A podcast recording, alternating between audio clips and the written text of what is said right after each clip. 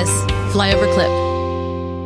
If the enemies of Almighty God, the, my enemies, can speak every single day, and they can speak through many different outlets and Yep. resources, why would I not speak the truth every day? If fear can go out every day, doubt and unbelief can go out every day, a lie can go out every day, why can't the good news? Why can't encouragement? Why can't the truth? Why can't I speak? Why is it only one sided? Mhm. And I said, that's all the answer I needed Yep.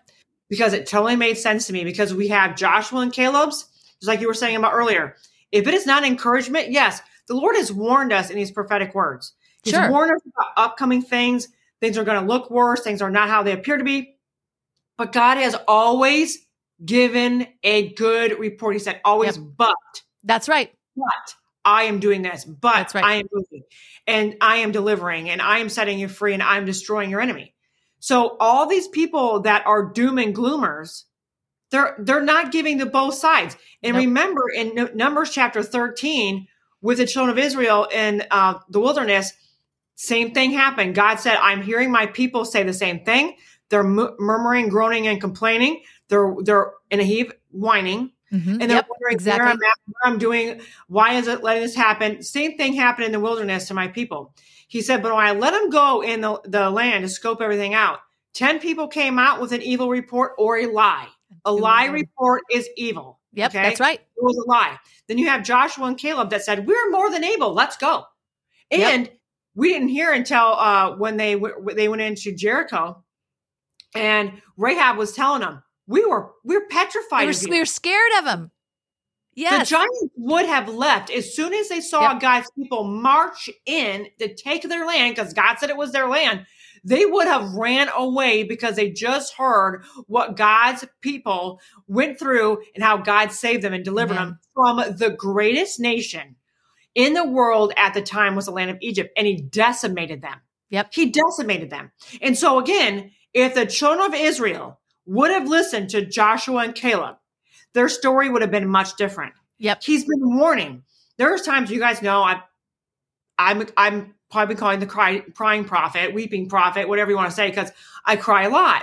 And the reason why I cry is because the Lord has showed me so many times how His people are still turning away from Him. Yeah. There's prophecies that come out every day. Prophecies are coming to pass every single day, Yep. sometimes 20 to 15 to 30 times a day. Um, and you can, with the prophecy fulfill page, it's constantly going on. Yep. But they are not seeing Mhm. what they want.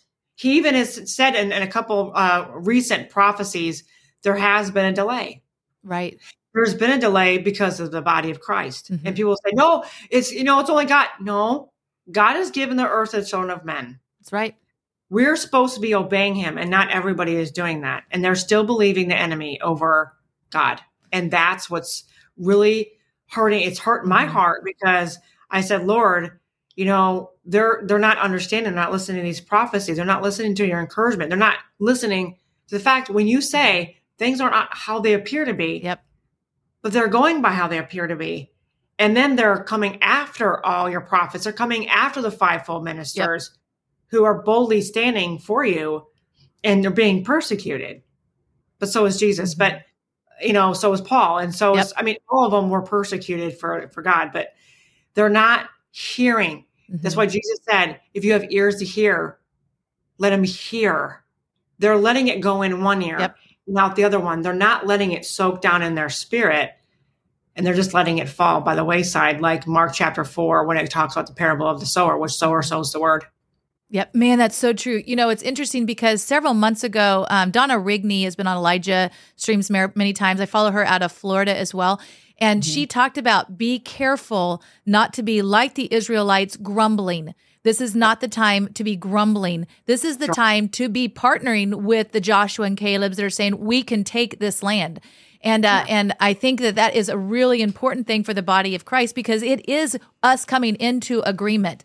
It's hearing the hearing the Lord, um, whether it be through the prophets or our own quiet time. You know, something Johnny Enlow will do a lot of times on his Facebook is he'll actually have people share words that they've been getting from the Lord. What have you been hearing? And it's, and we'll, we'll see hundreds and hundreds and hundreds of comments and you'll see, oh my gosh, look how this one matches with this and this. So the Lord is speaking. It's, are we hearing it? Are we grasping it as well? But then are we coming into agreement and are we also declaring and decreeing what the Lord is saying? You know, it's interesting because in January of 2022, Robin Bullock said, he said, for the year to start declaring and decreeing Psalm 35 over our country and Psalm 91 over your families. And so uh-huh. on the prophetic report every Wednesday we actually do that together as a family. We we start declaring and decreeing because there's so much power when we link arms and do that together. But that's our job. That's our assignment. It's not to grumble. It's not to, to think the the Lord fell off his throne that he's chewing his nails that these things have caught him off guard. He is above all things. So it's coming into agreement what he is saying. And we have the power and understanding the authority that we walk in. Our slogan at Flyover Conservatives is wake up, speak up, and show up. What? That's exactly right. So we have our t shirt here because that's what God has called us to do.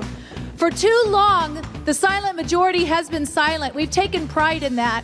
And that's why we are where we are as a country because conservative Christians did not stand up. They didn't say, no, that is wrong what you're doing in the education system. We didn't stand up against the entertainment, but now we are, and people are waking up, we're speaking up, and we are showing up. This one's printed upside down. Oh, no. If you wear this one, you have to stand on your head. These are the softest material. It's actually woven from the lint from the belly buttons of angels. it's it's it's it's like you just put it on. It's like getting a hug from your grandma. You're like, oh. But it's a good reminder. Stacy wears a necklace every day that says fearless because sometimes even fearless people forget that they're fearless. That's you right. know, you start kind of partnering with fear and you got to be reminded. So it's always kind of good to be reminded to, to wake up, speak up, and show up.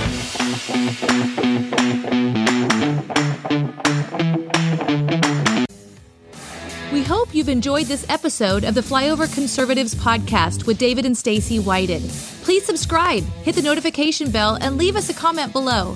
Lastly, if you enjoyed today's podcast, share with those who came to mind. Be blessed and make it a great day.